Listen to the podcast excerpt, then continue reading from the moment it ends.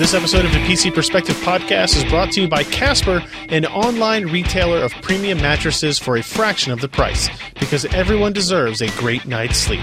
Get $50 off any mattress purchase by visiting casper.com/PCPer and enter promo code PCPer. Hey everybody, welcome to the PC Perspective Podcast. This is episode 351.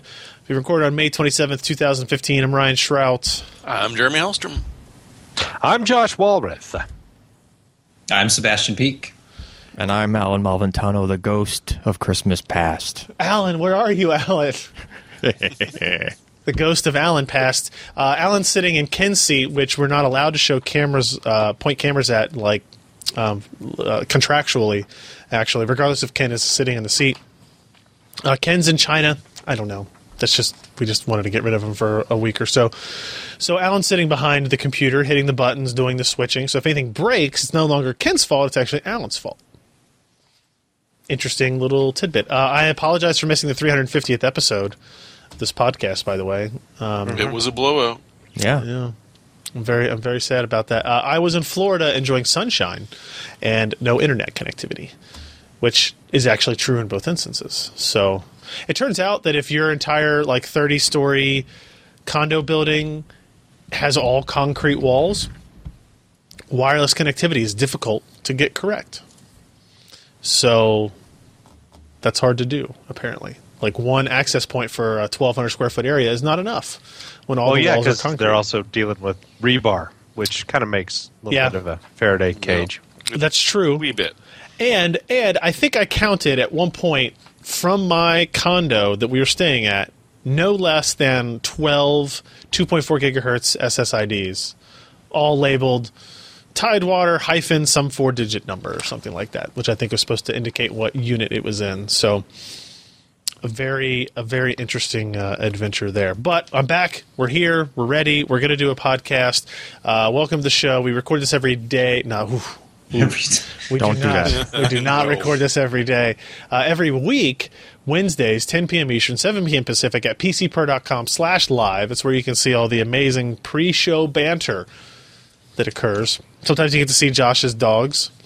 Sometimes they make cute sounds. Sometimes they growl and try to nip at his nose, and that's a little bit funnier. But today, it's just us. Ken's out of town. You'll have to celebrate in your own particular way. You know, it's nice that you you farmed him out to Foxconn to make some Apple products. Look, Apple came around and said, we're looking for some people to make some watches. We can't keep up with demand. Who do you got? And I was like, Ken is sitting in the chair I really wanted anyway, so if you take Ken, I get the chair and the mouse and the keyboard that he steals and puts on the desk. Yeah. So I think it really worked out best for everybody involved, and we don't have to worry about it anymore. If you need a reminder, if you want to be told of our super awesome live events, then you can go to pcper.com/subscribe. You get this little webpage here where it asks for your name and your email address. We sign you up for a mailing list that all we use is for our live events, and it's very handy for all of those types of things. So you should definitely subscribe to that. Josh does not have access to it, which of course means the porn is at a minimum sent to that list. I wouldn't say it's to a zero.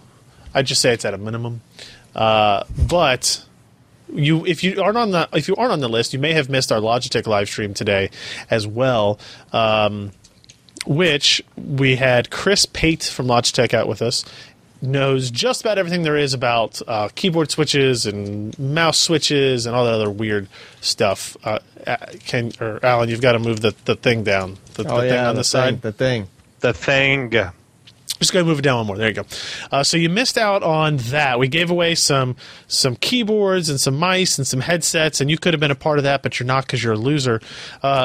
We also... Well, hey, I tried to be part of it. Which mouse was the best grappling hook? You know, we didn't actually get a straight answer on that question.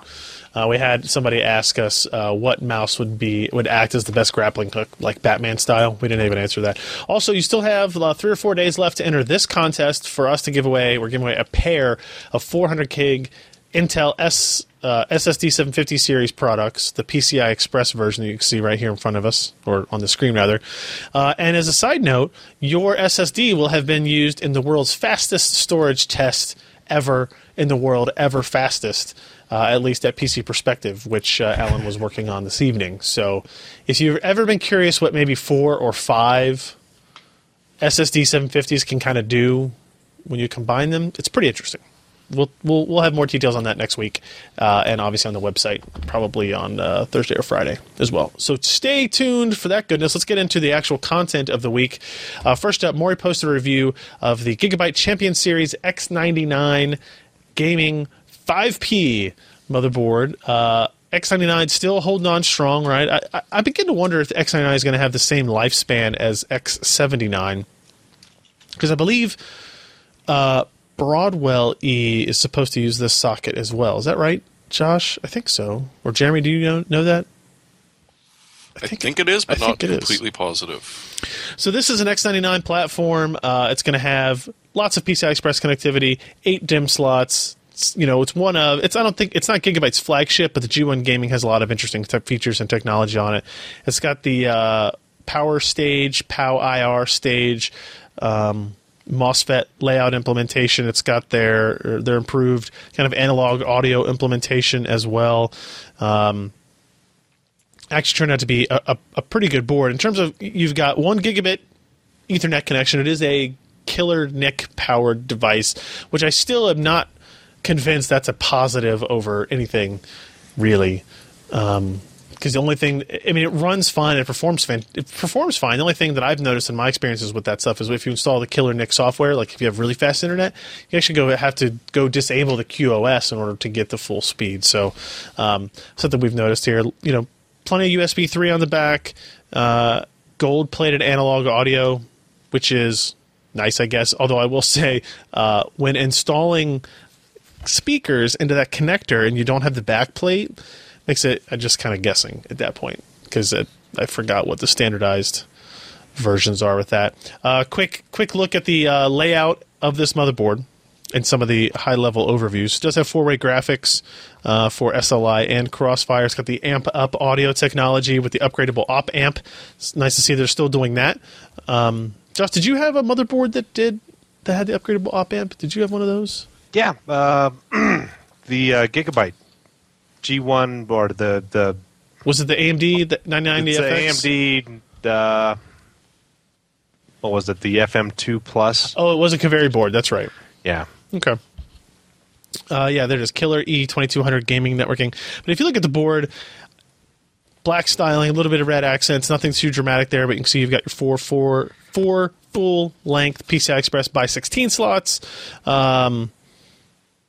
Nothing magical on the back, although I guess you can see the routing for the audio back here as well.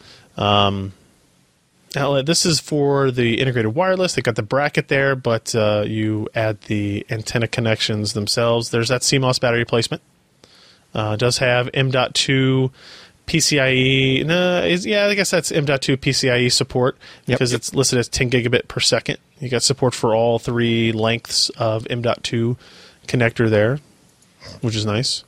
And here's a layout of total available bandwidth. 320 gigabits per second of bandwidth for total graphics card implementation, so more than enough for crazy...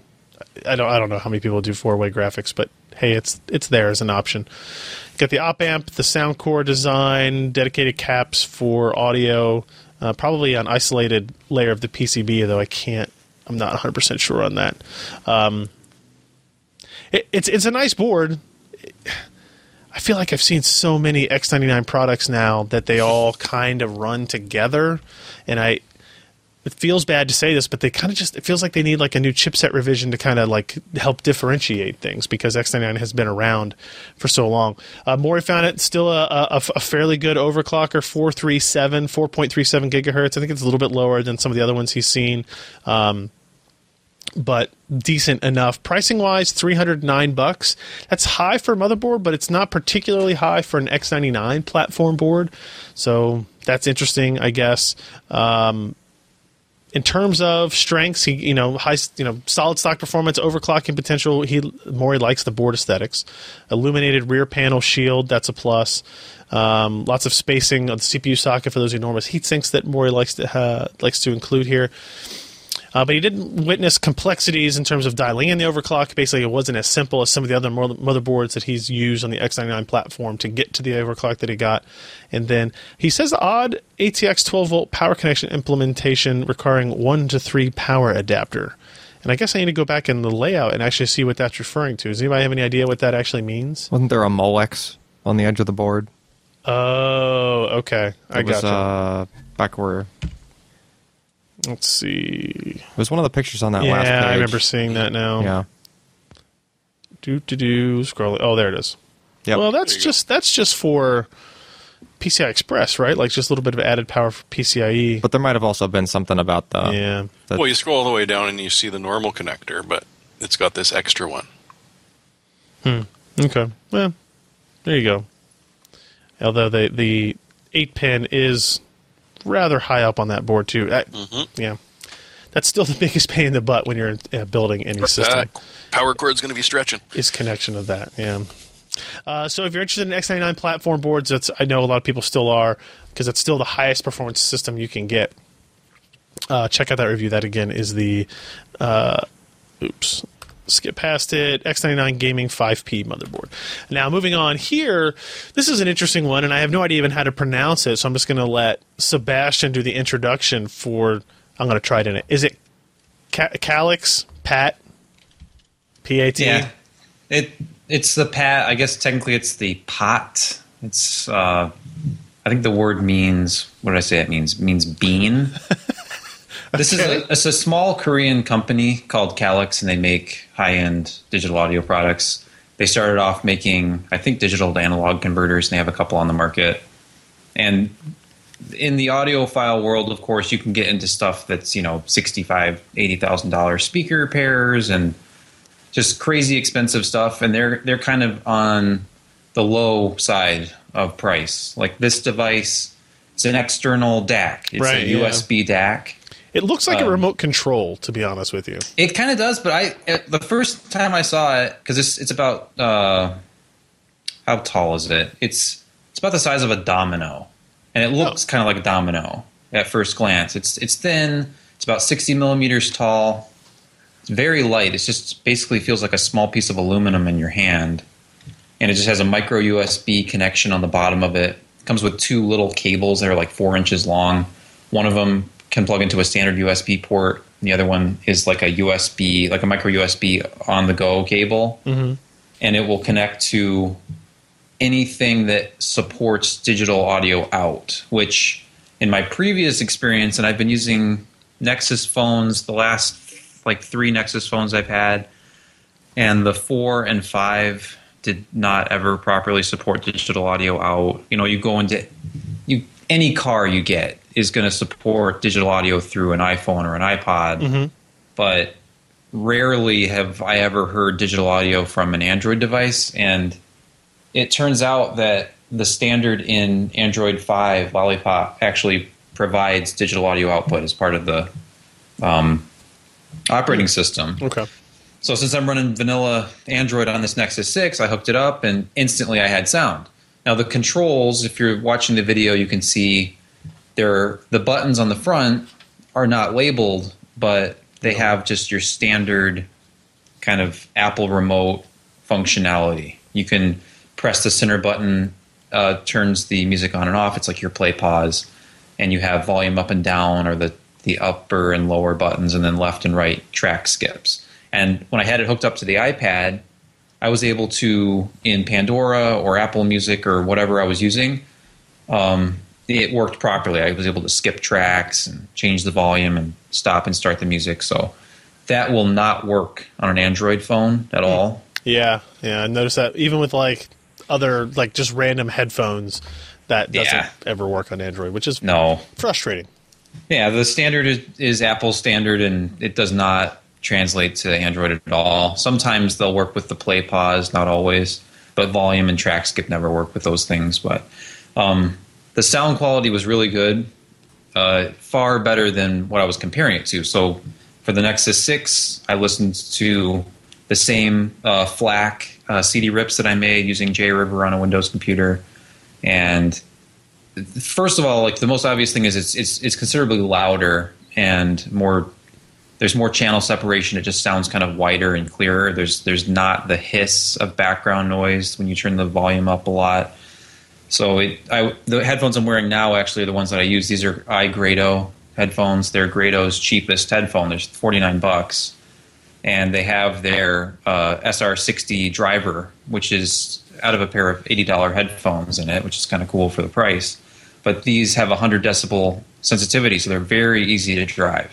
So the pot puts out 0.8 volts of power. So you need sensitive headphones or just earbuds, like in-ear monitors with it. Right. And they were pretty secretive. The designer did not really want to give out what's in it. I don't know if that's embargoed, if there's like an upcoming DAC chip in it. But whatever is going on in here, this thing supports up to DVD quality sound, so 48 kilohertz sound if you have it. But it'll do the 16-bit 44.1 of, you know, any CD rip or iTunes, you know, any MP3 store. And it definitely sounded better than either my laptop's built-in sound or the Nexus 6 sound by far. Interesting. How much does this cost? $99. Okay. So if you compare it to, like, I mentioned in the article, the AudioQuest Dragonfly. Very popular product. Mm-hmm. I know Patrick Norton has talked about it in the past. It's a $149 DAC. It just plugs into a USB port. It looks like kind of a big thumb drive. Right. Gives you a little bit better headphone amplifier, a much better digital to analog converter than your laptop would have. And it works on Macs and PCs. This thing does the same thing, only because of the micro USB OTG cable. You can use it with any Android phone, I would assume, running Lollipop, although it depends on the phone. And it also worked with iPhone and iPad as long as you had their... Apple has like this $29 USB adapter to Lightning. It's like their camera connection kit, that what it really does is just give the iOS device a full USB port, essentially. And it worked just fine with that. And it gave the Windows computer the same remote functionality as the iOS one. So that was cool. I was on my ThinkPad, and play, pause, track, skip, all that stuff worked too. So... I mean, so this is something you would recommend buy? Like, do you feel like you need to know that you are an audio person before you buy something like this? Or is this something like, hey, maybe you don't even know that you're an audio person, try this and see if you can hear the difference? Yeah, that's a good question, because when I first saw it and I grabbed my phone out of my pocket and I was just like, all right, well, I was in a store and I'm like, I'm probably not going to be able to hear the difference. It's going to be really subtle. A lot of audio stuff is really subtle. And people pride themselves on being able to hear subtle differences. But this thing was so much louder initially and clearer sounding, just because the amplifier was so much better than the one in my phone, that it was just instantly noticeable with the same headphones. And I tried a couple different pairs of headphones that they had at the store. And then when I got this review unit and I was trying them out with different headphones here, it was just kind of night and day. I'd say the iPad fared the best, because Apple tends to put better headphone amps in their stuff. But between my ThinkPad and these Grados, there was, on the Nexus 6, there was just no comparison. I think it would be easy for anybody to notice a difference, just because if nothing else, it's going to be louder. There's less background hiss. It sounds better, clearer initially, so you don't have to be an audiophile. Yeah, that's interesting. I might check that out. I might have to, because I have often told everybody I'm not an audio person. Like, I don't feel like I can tell a big difference between different audio cards and sound cards and different things that people are doing on motherboards for analog audio. I know, Josh, you do. I pretend to be. Well, that's fine too. Whatever works. So check that out. That's Calyx, Calyx. Yep, Hot. Calyx. Pot. P-A-T. With an odd capitalization pattern. Yes. Well. Might be some kind of acronym. I don't know. Yeah. All right, moving on. Let's talk with Josh. You posted a review this week of the Sapphire Radeon R9 285 mini ITX graphics card. I did? Tell me about this card, I guess. It's mini ITX, so it's small. Well, it's small, and there are people around that can cope with that. You know, they don't you are one of those off, people. I know that you are. Yeah. So this past week, I had the the chance to review the excuse me, R9 285 ITX OC. This is a slightly overclocked version of the R9 285. It's the latest chip so far from AMD, based on Tonga. It's GCN 1.2 architecture. Now, this chip had kind of a rough start. It was released, and of course, what were you working on at that same time, Ryan, that was taking up a lot of your time? Of when the 285 came out? Yeah. The GTX 970 and 980? Yeah. Yeah. So, I mean, what would you have rather have reviewed? The 980 and 970, which were based on a new Maxwell architecture, really high-performance parts, or the R9 285, which is mid-range? Well, Josh, I would like to review every product with equal amounts of time and effort, but that is not something that I'm able to do as a human being, only being able to stay awake 23 hours a day. Yeah. And so it was kind of a bad timing, some bad marketing, but otherwise it's a really neat chip. It is based on the latest GCN architecture. It has, true audio, XDMA, Crossfire. It's got the better FreeSync support that the later versions do. It's a really neat chip, and it's kind of underrated. But again, when it was released, it was probably a little too expensive.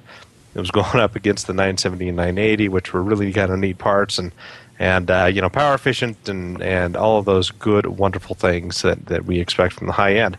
But Sapphire is able to produce one that was really small. It's a 190-watt TDP part, slightly overclocked.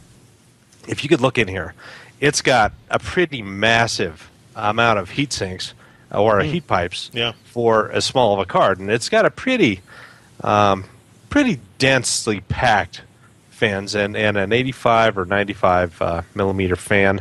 It's really quiet. It stayed around 37 degrees Celsius at idle. And even at full load and it overclocked, it never got above 71, 72 C. And this is in my lab, which is, average temperature for the room. It's not snowing there or anything? It's, it did last week, but happily we cleared that out and we've had some nice days. The outputs are decent. It's got two mini DisplayPort, one HDMI. It's not HDMI 2.0. And, of course, a dual-link DBI. So you can do Eyefinity, three-card Eyefinity, just as long as you've got the specific adapters. It's got a big chunk out of there that helps the cooling. It's not a blower type, so heat goes out the front and the back. Mm-hmm. And in terms of performance, this is a slightly faster card than the average GTX 760. So a lot of GTX 760s came out of the box overclocked. This one is slightly overclocked, like by 10 megahertz at the core. And it beats up on those pretty handily. When looking at a lot of benchmarks, this matches a GTX 960. And in some ways, it's a little bit faster. It does have the color compression, so it's more efficient in the memory, and it's got a 256-bit bus. The only kind of downside is it's got 2 gigs of memory. If you're looking at Eyefinity or above 1080p or 1600p, then you're kind of running out of space. There were some applications I had. If the memory was not overly used, it ran perfectly fine at 1600p, and things like Battlefield 4, Thief, things that will utilize all of that space. Yeah. Then it started to get a little chunky at the higher resolutions. But otherwise, if you're just doing 1080p gaming all the time, this is a really fantastic card. It's small, it's quiet, it stays pretty cool considering it's still a 190-watt TDP part, and it's in a really, really tight package. Trying to think, it overclocked nicely. It didn't pull all that many watts. It is not obviously as efficient as a Maxwell type architecture, but it still is underneath what, say, like a GTX 970 is able to pull at the wall with a computer. Right. So, anything you can think of or questions you had? Overclockability was one thing. No, it's in an odd spot right now because of all the rumors and stuff that we'll get to eventually as well. These types of cards are going to have difficulty, but I love the ITX design of this. I love the small form factor, being able to get these types of GPUs in smaller and smaller cases and smaller and smaller places. It's something AMD's GPUs have had more difficulty with because of their power efficiency deficit, I guess, compared to what the Maxwell offerings are. So it's nice to see Sapphire get this into a smaller design. Yeah, and it's $219 before any kind of rebate. I've seen rebates as high as $20 and $30, so you're looking at anywhere from $179 to $189.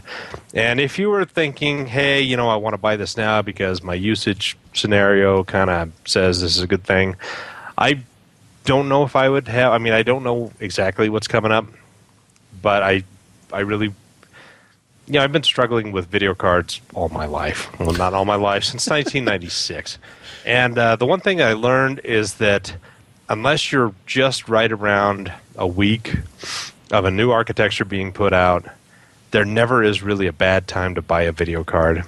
Unless, of course, the prices just went up for no real reason, which has happened before. But, if it's at a decent price and it's an upgrade for you and it fits your usage scenario, it's not a bad buy. I don't think you'd feel a lot of buyer's regret or remorse in a couple of weeks. Certainly there are always going to be new things out and there will be more sales, but it's not a bad purchase.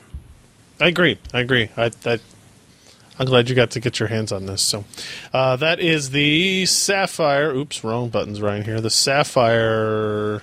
What was the model number? Or the R9 285 ITX OC. Oh, I could have just guessed that had I just thought long enough. Yeah. Very cool. All right, so we have a lot of news to get to this week, focusing on rumors and speculation and leaks. But before we do that, everybody, dun, dun, dun, dun. It's time to talk to you about today's podcast sponsor. That's right, everybody. This episode of the PC Perspective Podcast is brought to you by Casper, a brand new advertiser with us. They are an online retailer of premium mattresses for a fraction of the cost. That's right, online retailer of mattresses. It is revolutionizing the mattress industry by cutting the cost of dealing with resellers and showrooms and passing that savings directly to the consumer. Now, there are lots of benefits to Casper. Casper's mattress is an obsessively engineered mattress. I love that terminology, obsessively engineered mattress, at a very fair price. It uses two technologies, latex and memory foam, that come together for better nights and brighter days. Do we have Josh muted? I want to make sure we still have Josh on mute here. Okay. It's a comfortable mattress that has just the right amount of sink and bounce. A Casper mattress provides long-lasting comfort and support. You can buy it easily online, and the best part, and I think most importantly when you're buying something like this online, is that it's completely risk-free. You can try sleeping on a Casper mattress. It understands the importance of truly trying on a mattress that in reality you spend about a third of your life on, which is one of those depressing statistics that you hear all the time, which is people have always told me, don't buy a cheap mattress because if you sleep 8 hours a day, you're literally spending a third of your life in bed. Casper offers free delivery and painless returns within a 100-day period. That's right. You get 100 days to actually use the mattress and see if you like it before you decide to keep it or send it back. So you don't have to lie down on a mattress in a showroom and have to make a decision based on 30 seconds of awkward moments where you and a salesman make eye contact while you're laying on a bed and he's standing over you. That sounds pretty bad, actually. And did you know, statistically, lying on a bed in a showroom has no correlation to whether it is the right bed for you?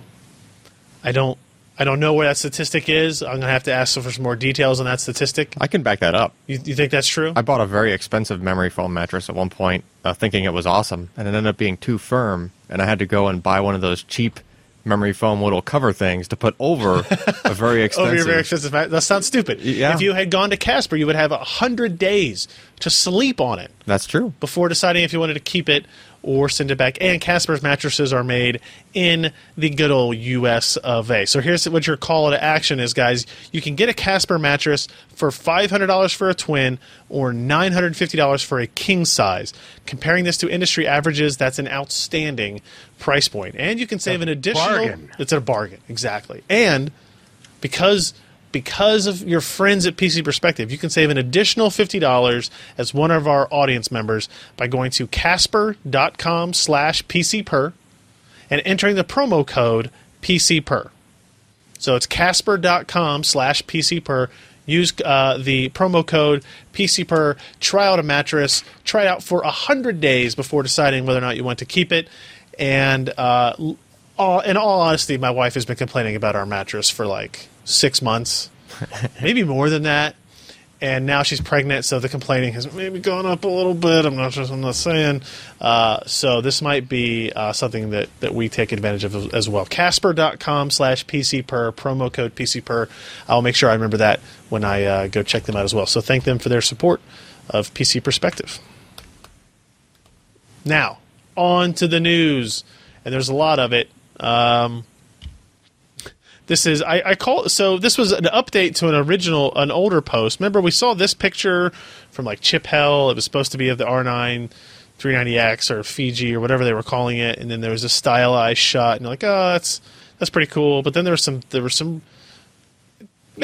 thoughts that it was a rumor, and then our friend Johan Andersson from DICE, the developer of the engine powering Battlefield 4 and Battlefield 3 and all that stuff, tweeted this photo out with the line, "This new island is one seriously impressive and sweet GPU. Wow, and thanks to at AMD Radeon, they will be put to good use." It's good to be king, huh? Yeah. Also, like, do you think... So, clearly this picture is accurate now. Like, this is a realistic thing. I don't know if this is the only option they're going to offer for, you know, whatever Fiji turns out to be called. But it's clearly one of them, and it definitely matches the pictures that we saw, you know, the week or 2 weeks before, right? Like, I mean, clearly those are the same. Clearly those are the same thing. I have a feeling that whatever Fijis they have out, they're all going to be water-cooled because it's going to be hot. So my question is, do you think AMD told him to send that tweet out? Or do you think AMD was like, ah, damn it? I think he probably asked, hey, can I do kind of a picture of this just for interest? And AMD's like, yeah, Johan, we'd like you to do that because you have the most popular multiplayer game around and you do amazing things. Jeremy, do you like the way this card looks? Now that we know this is what it looks like? It's kind of interesting. I am a fan of the size. It's about the same size as Josh's card that he just showed us.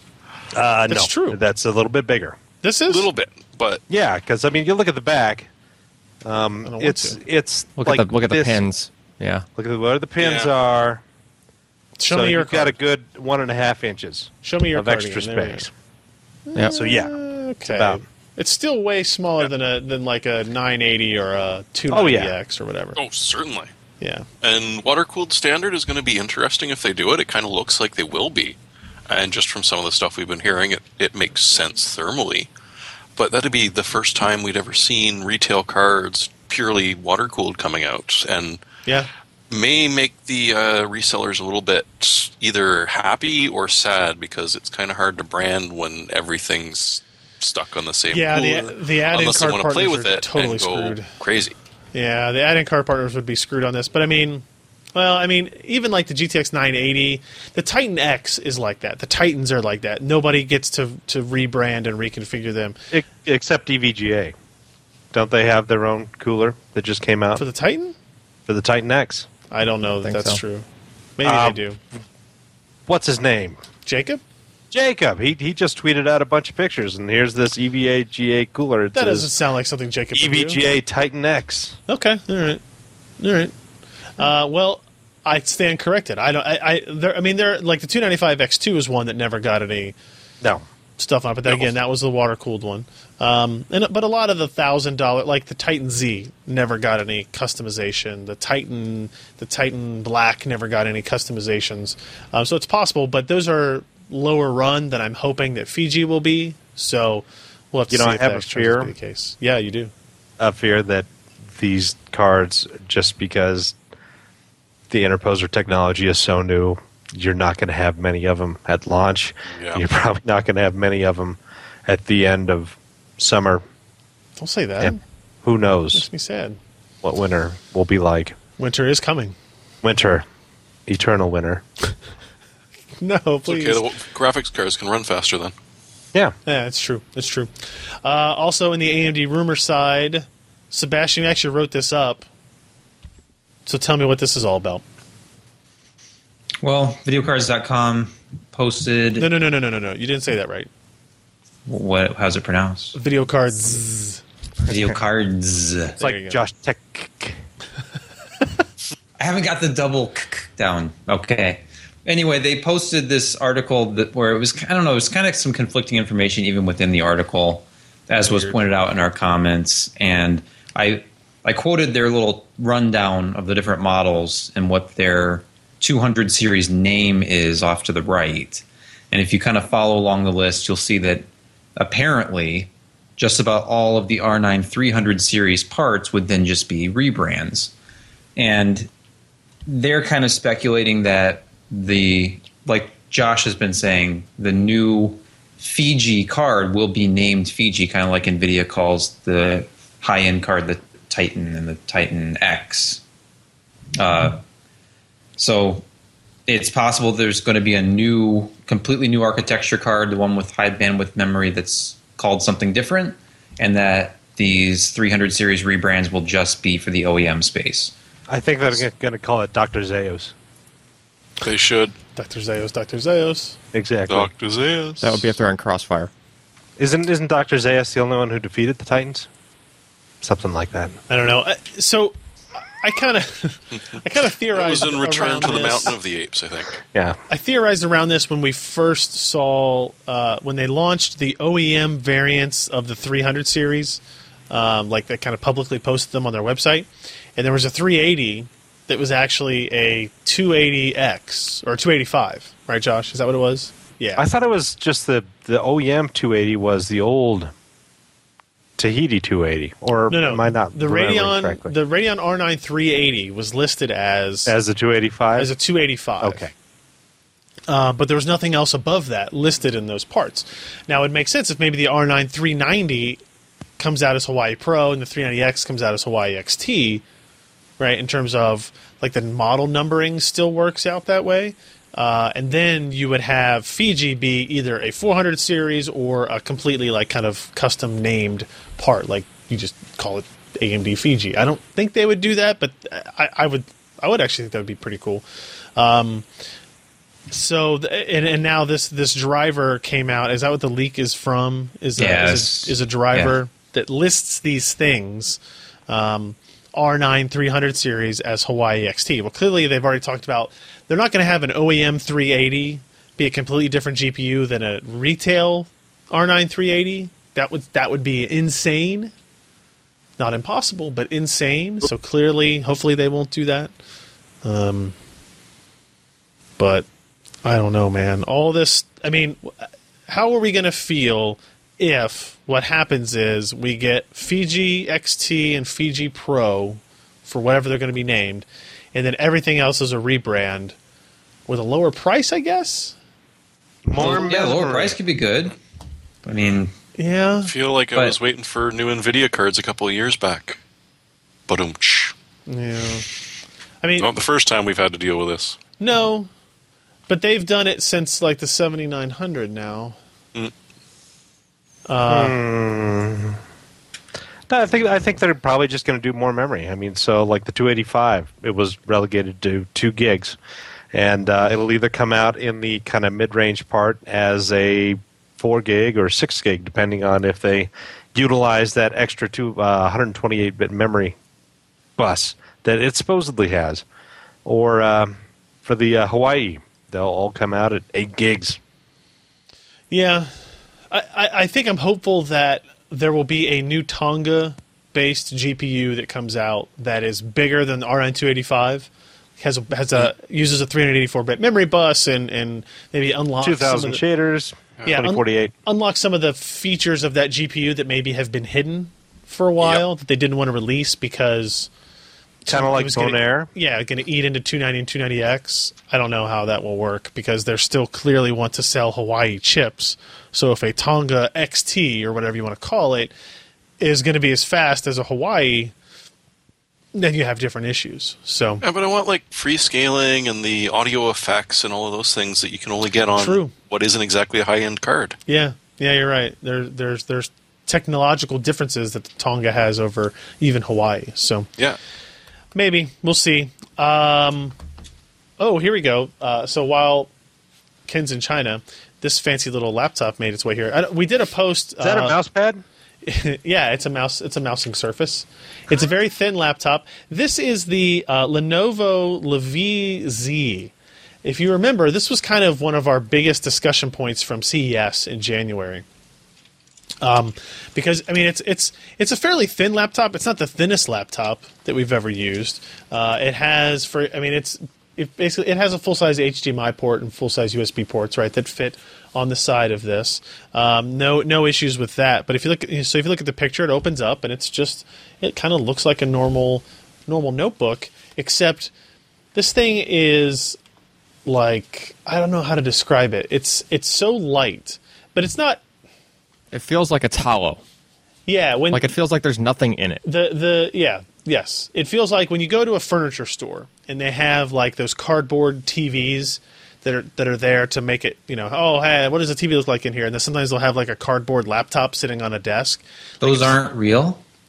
Well, this picture never changed on the screen. Did you think it was just locked up? Yeah, it was, you know, because it was running like Windows XP. This honestly, it's a little bit of an exaggeration, but not much. This feels like picking up something like that. Yeah. It is... I think the fake laptops at the furniture store are way more than that. Honestly, they may.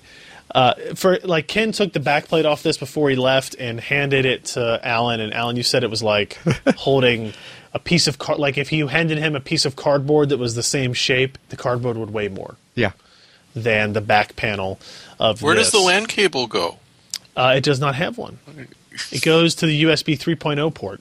Ah, okay. Come on, Jeremy. Ultrabooks don't have full-size Ethernet ports. This is true. You got to buy a dongle. I'm going back to our post from CES that Tim wrote up for us, and we did a video on it as well. It's a 13.3-inch screen. It weighs 1.72 pounds, but that doesn't seem that minimal. It's just the way it feels, like because it's such a large machine, yeah. Like form factor wise, it's got a 2560 by 1440 resolution display in it. This model has a Core i7 processor, which I actually think is a detriment to it because it cuts down on battery life, right? So when you get something this thin and the battery life is going to be lower than you want, the first thing is, well, I'd take another half pound to get X number more hours of battery life out of it, which is a valid, you know, trade-off. Kind of what Apple did. I'm guessing it sits flush inside, so you can't even buy an extender. Yeah, you can't get like the battery itself. You couldn't buy a larger one. Oh no! The battery is internal. Yeah. Battery in this is internal. But, I mean, performance is great on it because of that processor. I think it's got 8 gigs of RAM. The keyboard is very not Lenovo-like, I will say as well, first impressions. The material was co-developed with Lenovo and Fujitsu. It's some kind of magnesium alloy. Is that right, yep. Alan? And so I think the keyboard maybe takes a little bit from Fujitsu, just kind of guessing because it's so unlike what Lenovo has done before. Also, some of the branding is different. How does it torque? I mean, when you hold it by an edge, does it bend quite a bit? It's kind of rigid, but like it is a more flexible build. Like, in other words, you know, like you can see Ryan, like see it a little bit. If you try to like that will flex more than other laptops. Actually, that's one of the things they told us at CES was the display specifically. They had to make it in such a way where it is designed to be able to flex. Right? Remember that, Ryan? Yeah, it was like glued attached or something like that? Somehow the way that it's assembled is so that it's you know, if you design something to flex, right, it actually ends up being more durable in the end, even though, you know, it is not exactly staying perfectly rigid all the time. But if you build flex into something by design, you can get away with making it lighter, you know, and doesn't have to be as rigid. And as long as it goes back to where it was once you're done flexing, which is the important part, right? Right. Yeah. And that what that laptop does. So you don't want to put it in your back pocket, right? Well, you might not be able to fit it. Absolutely. Yeah. Come on. I would say Lenovo's X1 Carbon has a flexible lid too, and it was designed that way, right? Because that one has the same kind of like aluminum magnesium construction. No, and this one has a very different body to it. Yeah. Okay. This is I'm trying to remember what they called it. It's much thinner. Like the shell of it is very, very thin, like extremely thin. Yeah, material. It doesn't feel like any other material I've ever felt on a laptop before. It's like there's not really any cross bracing inside of it. Like when you look at the inside of it, like the whole thing is just designed so that it can torque. Is it magical? Which you described as magical.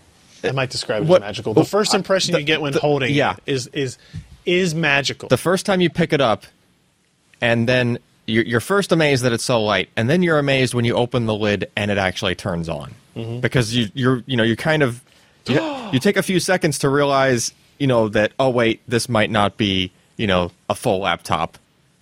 It might just be something that they had that was, you know, a prop, like a demo of what the model could be, right? And then the guy's like, oh yeah, go ahead, open it up, you know, and you open it up and it's a full blown machine, and it's just lighter. It crosses this funky threshold just in an average person's brain, I would guess, where you just don't expect it to be functional as light as that is. Yeah. So it's kind of the uncanny valley of laptops. Yeah, it kind of is. Yeah. It just doesn't make any sense. We've got a review it's pending so on light. It. I think I'm going to, like, my first guess is that, like, the lightness is going to be amazing. The performance is going to be fantastic because of its Core i7 Broadwell implementation. I think its battery life is going to be its downfall because of that processor, and maybe because of the higher resolution screen. It's got 25 by 14 instead of, like, a 1080p or something like that. I think I don't want to say yet, but I think the battery life is on the low side of what we're seeing with other Broadwell machines for sure. But it's not super expensive. Like, it's not cheap. It's like $1,400, I think. But considering its premium kind of, I don't know, placement in the market, that's not so bad. So we'll see. Review pending. Another leak. Jeremy, what's this one? This is a Logitech wheel leak, perhaps? Yeah, it is indeed. A couple of people got some pictures of what is obviously branded a PS4 wheel, but is going to be USB, so it's going to work on a PC just fine. And people like Josh are very excited about this because it's been a while since we've seen a good wheel come out that actually is compatible with pedals and shifters.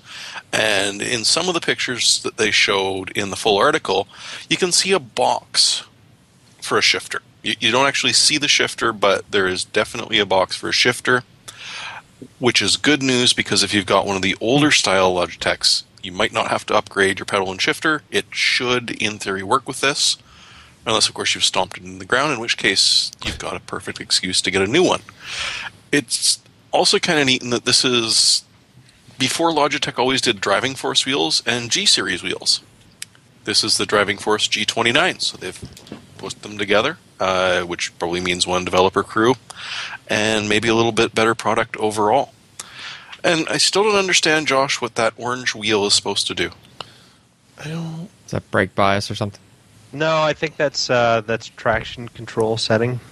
So you like sport. You fancy. Snow. Downhill. So it'll come in handy under it, Rally, won't it? What was it? Grocery store. So actually this afternoon, we had the grocery store setting.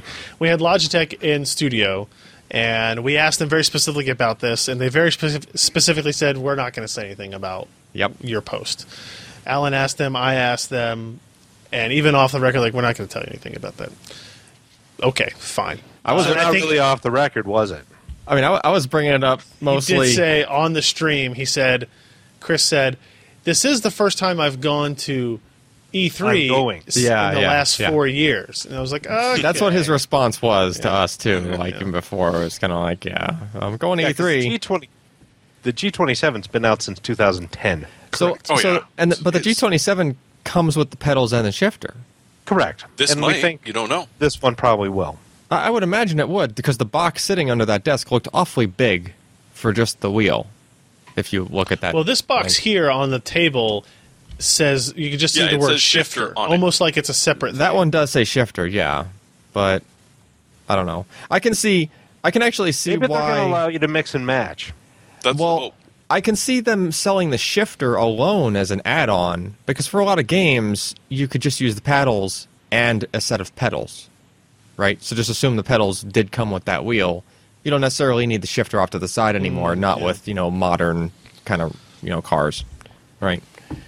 I only drive cars with paddle shifters anyway. It's a rule I have now. I love paddle shifters. So maybe we'll hear some more of that at E3, which is just I think it's like 3 weeks from now, so not so much there. Other rumors and speculation coming through. It's Rumors Week here at PC Perspective. Sebastian, I'll let you take this one again. NVIDIA GeForce GTX 980 Ti specs leak? Question mark? That's right. On slow news weeks, we love rumors. Everyone loves rumors, except for manufacturers, who probably don't appreciate it when things come out like this. We don't know if it's true. That's why I had to say rumor. This was another Video Cards article, and this one was via another rumor site, so it's two layers of this. Hardware Battle, which I'd never heard of, and I went to it, and it was not in English, so I'm kind of scrolling through looking at pictures, but basically there's a GPU-Z screen grab, and it seems to indicate, of course, they could have just changed the text on the name, but they conveniently hide the device ID. Yeah, what's up with that?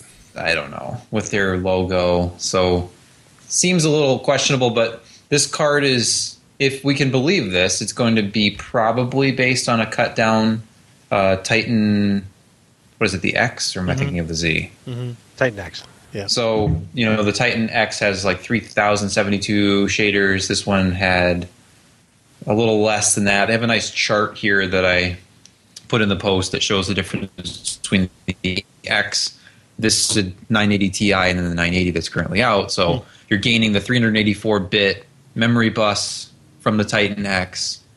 You are moving from 4 to 6 gigs of DDR5, GDDR5, and because of the wider bus, you gain the additional memory bandwidth. Obviously, they don't know the TDP. They estimated the TMU and ROP count because that was covered up by the Hardware Battle logo. So it's interesting. I mean, I'm not sure where they get the 2816 number. I'm sure Josh would know better. Like, the certain number of those cores have been disabled then, if this is a cut-down GM200 part.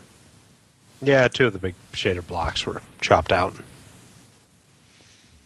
So, no idea what this might run. I mean, you'd think GTX 980s retail for around $550. Yep.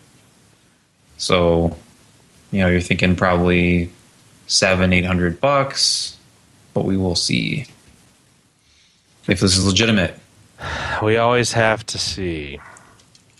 I like how Ryan is just completely... Can't say a word. He will neither confirm nor deny these rumors.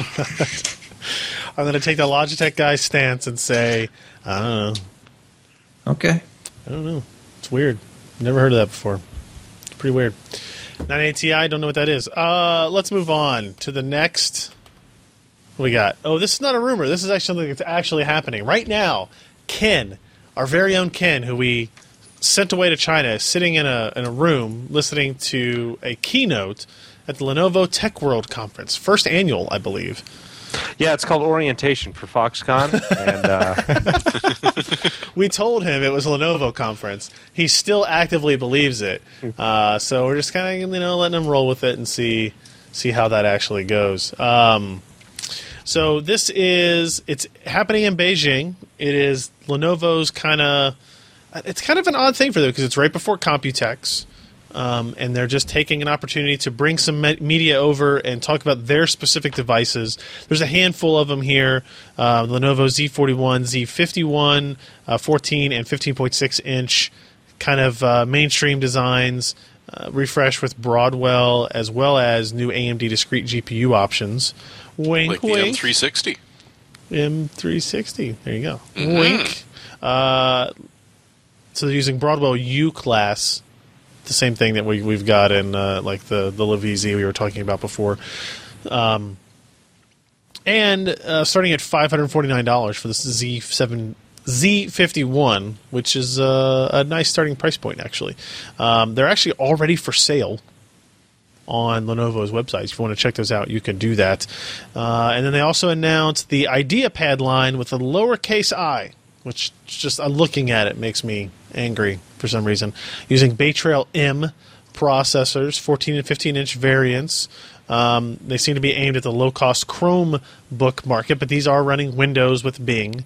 And they start at $249 for essentially a full laptop with Baytrail. Compare that to the Intel Compute Stick. That was, what, $130? $140? Maybe it was $150. The Linux one was cheaper, but still. Yeah, true. The Windows one was $150, and you got basically this hardware minus the screen and the keyboard and trackpad. You got the computer minus the laptop. You get all the innards. You get all the innards minus all the outards, if you will. And real quick, I mean, Sebastian, what were the other things that were just occurring as we were getting ready to go on? Was there anything that we could say? A couple of high-performance SANs. They have this new lineup of enterprise stuff that's supposed to kind of emulate the speed of flash using conventional drives, and they have their own proprietary way of kind of sorting things and organizing it. What else was there? They have a new streaming device, the Lenovo Cast, which looks like a hockey puck and apparently works like a Google Chromecast. And that's $49. And then they were talking a lot about their new Cortana and what was that called? Reach It. Yep. So Reach It is their sort of data set, and they're using the Cortana voice recognition. Yep. It'll reach around your entire cloud to grab data. Yeah. And it'll whisper sweet nothings in your ear while doing it. It better. That's Cortana speaking. Exactly. And they have a little video, and it doesn't look that exciting, but if it actually works, it looks super compelling. If I believe that it would actually work in an environment that would be useful for me, I think who was it in our hip chat that said if you often look for Photoshop files at Starbucks with Tim, this will be a perfect solution. That was me for you. They made a pretty big deal out of Tim in the video, like, Tim, where is this file from last week? And as long as you know someone named Tim and had a file last week, it'll find it every time. I think Ken is actually going to get a chance to use that stuff while he's over there at the Lenovo event. So hopefully next week he'll come back. Hopefully. Period. That's part one. And then when he does, he'll maybe have some interesting stuff to talk about from that type of thing, because it sounds super compelling. The ability, that's what everybody wants out of a computer, right? For me to be able to say, man, where are the pictures I took a couple of weeks ago of said device, right? Now, it's not going to be able to know that because it's not going to know what you're taking pictures of. But if I said, when I was with Alan, maybe it'll work, but I'm like, Alan's always at the office, so that's not really helpful. Yeah, that'll narrow it down for you, right? Well, yeah. So, but then you're like, oh, Alan was wearing that blue shirt, and they're like, and Cortana's like, I got you. The teal or the navy? If Cortana knows what I'm wearing, we got problems. Yeah, you got. It's got to do a lot of data collection to work. I've got a Windows 10 machine with a webcam pointed at into the office. Yeah, all the time. That's really creepy. Oh shit, it's true. Think about it. I was planning ahead for Reach Around It. So all right. Our last rumor of the day: only Xeon-based Skylake CPUs will be getting AVX 512. This was posted by Scott literally moments before going onto the stream. AVX 512 is an instruction set that expands CPU registers from 256 to 512-bit. Comes with a core spec, AVX 512 foundation, and several extensions that can be added where it makes sense. And I guess we kind of all thought that AVX 512 would just be coming to Skylake across the board, but apparently that's only going to happen to the Xeon-based Skylake. Is that what you're seeing, Jeremy? Oh, not even just that. Oh. If you get Knight's Landing, then you get a lot of the GPU-style benefits. You don't get a lot of the high PC or HPC computational benefits. If you want those, you got to go with the Skylake or the Cannon Lake. So it's made shopping for your Xeon a little bit more difficult. Oh. Right? Because all of a sudden the... oh, bloody hell, and I haven't spent enough time looking at these... Don't you know what AVX 512ERI is? Yeah, the PFI and the ERI. Pure... don't do it. Oh, sorry. Pure frickin' integers. It makes sense to me. I don't see any reason with that. So that's a complicated table that people are going to have to look at and judge when, I mean, it's... And you have to have software that's actually going to... Yeah, yeah. You know, I think for consumers, this is not going to be an issue, right? You're not going to be using software that's taking advantage or can or could utilize AVX 512. Chances are very little software you have now takes advantage of AVX 2, right, which is the 256-bit implementation of that standard. So maybe in the future this will be taken care of. Maybe the generation after Skylake will just kind of everything will have all of it. This was just an interim because of size and power considerations. Keep in mind when I was at the last Intel Server Tech Day, they talked about, you know, when you run, they had to implement specific AVX turbo modes because when you're running AVX 256 full, like every computation doing AVX 256, you're actually you use a lot more power and you have to downclock considerably to maintain TDP concerns. So 512, I imagine that will be even more so. So that's maybe why there need to be more specific about what features you want. That way they can better tune the processor and make sure you have the thermal headroom to get the performance you need out of certain things. And I'm sure all of these parts will be prohibitively expensive. Oh yeah, well. Dirt cheap. Dirt cheap. Indeed. That takes us to our hardware-software picks of the week.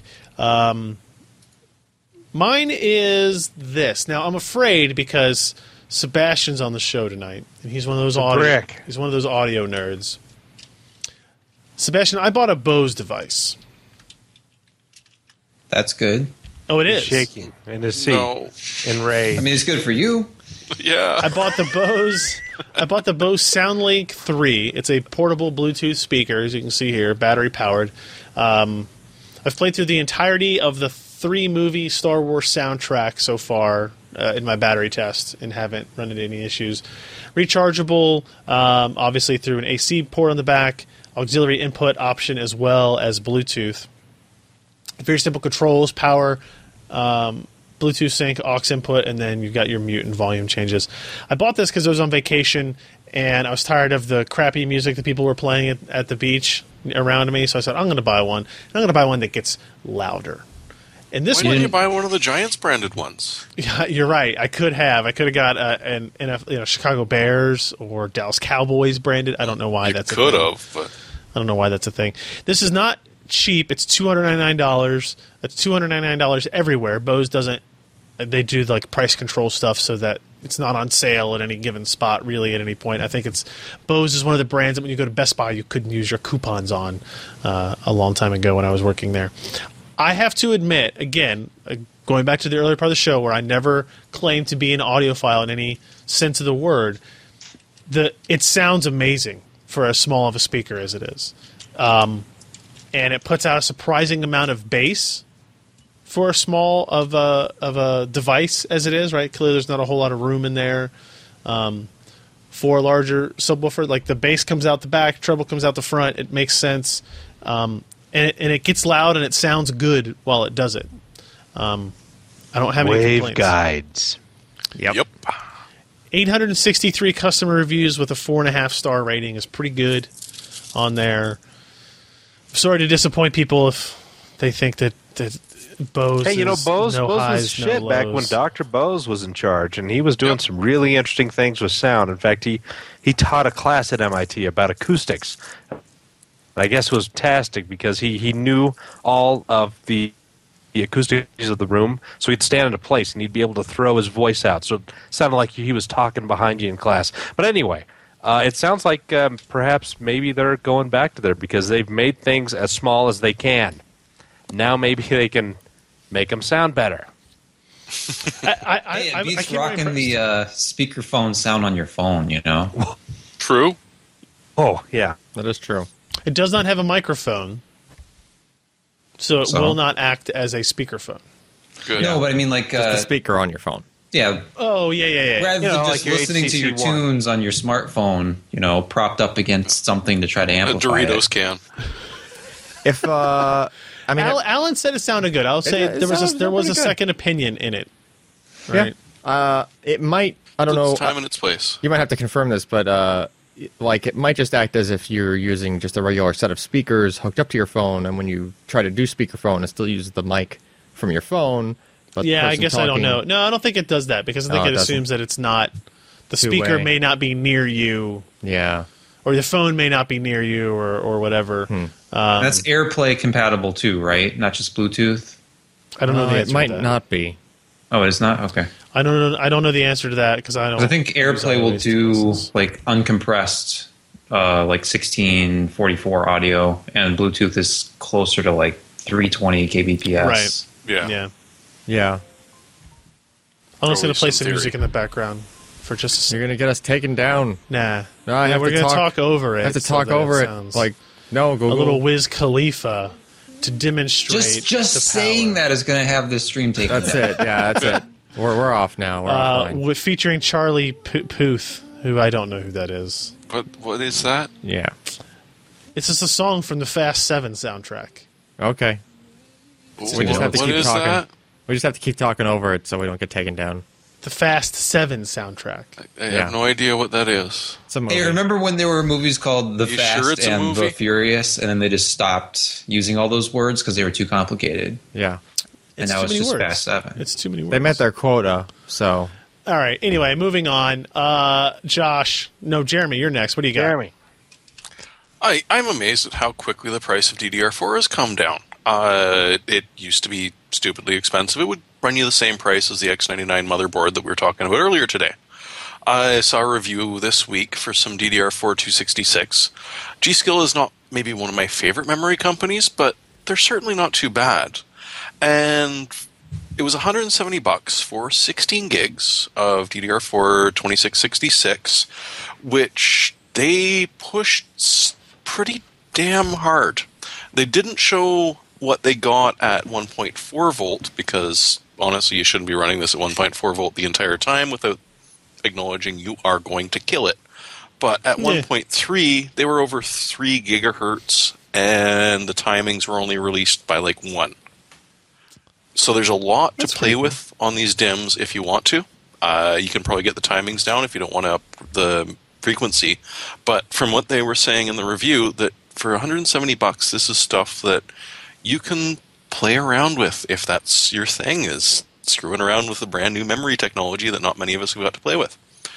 If you want to drop down, I've seen some kits for 16 gigs around $130, $140. So pretty good, you're right. That's, if you know, if you're holding off on upgrading because of the prohibitive price of DDR4, not so much the case anymore.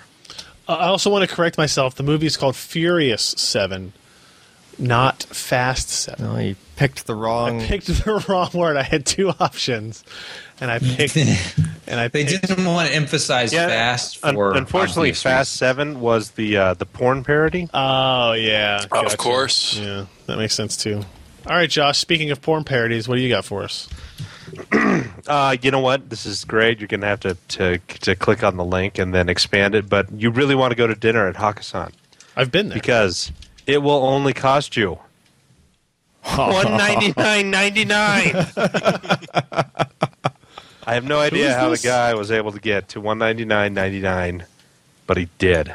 That's so there you have it. Johnny Shee would be proud of $199. Thank you. I will say, Hakkasan. Dinner for 3 for less than $200.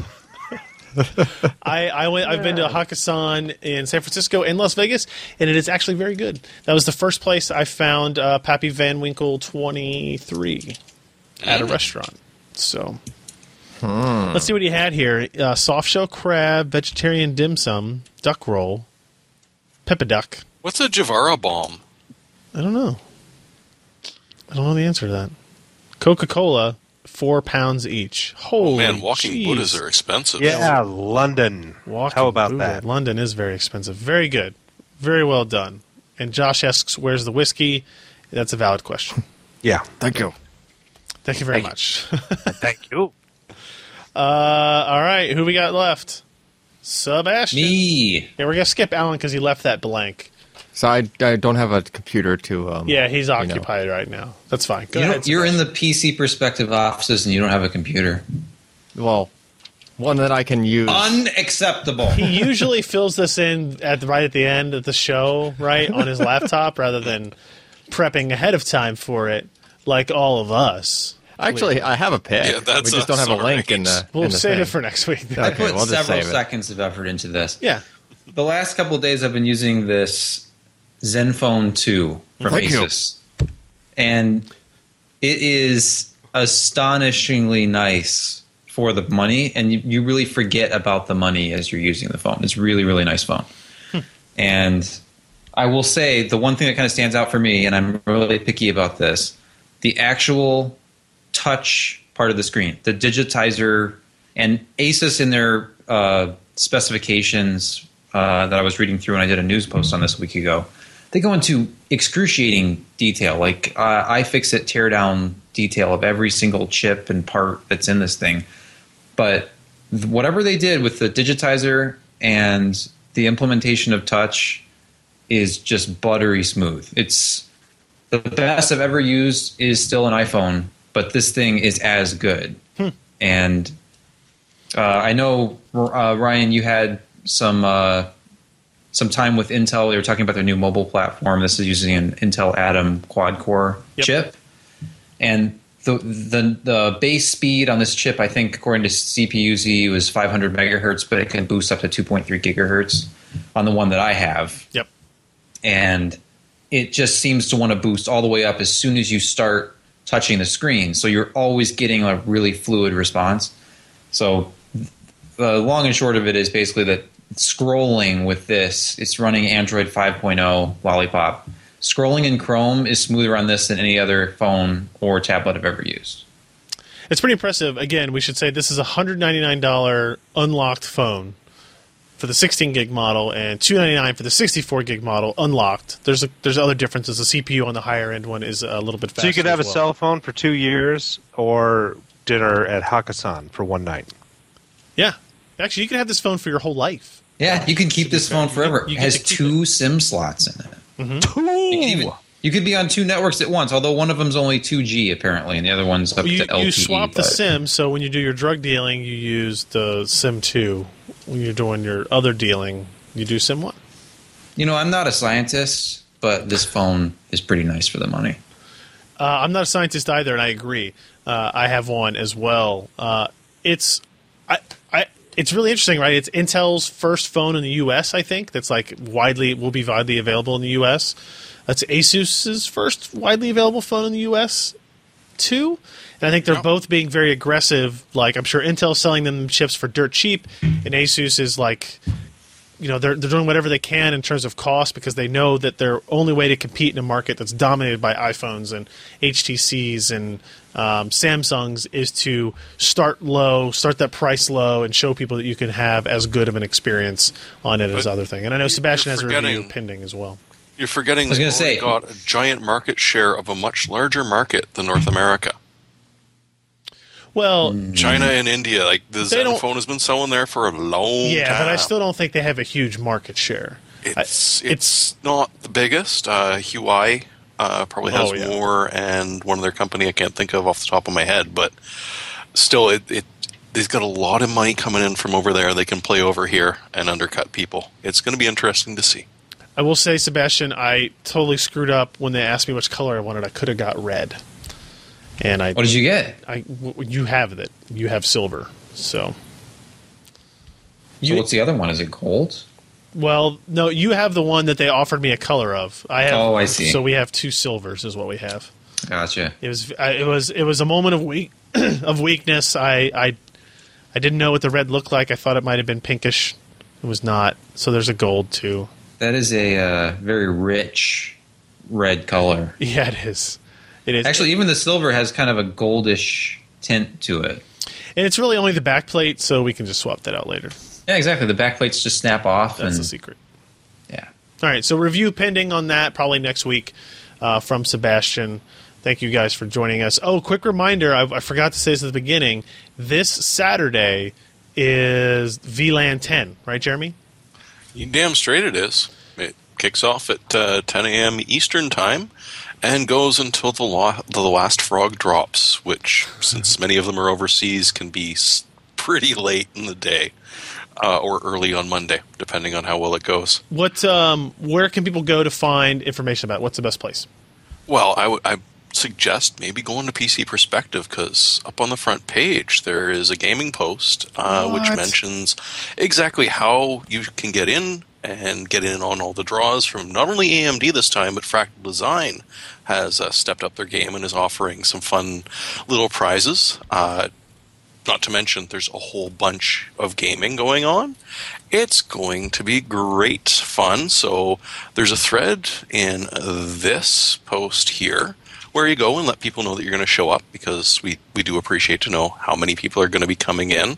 And you can also follow the links from there to find out what games we're going to play, what mods and patches we are currently using, because you should really download them all before you start playing, not after you start playing. Yeah, that's a real bummer.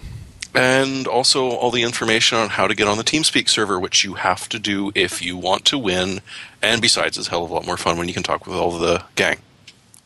So, good list of people up here already that have signed up to be part of it. These are really fun things. If you've never taken part, it's a great way to meet a new community.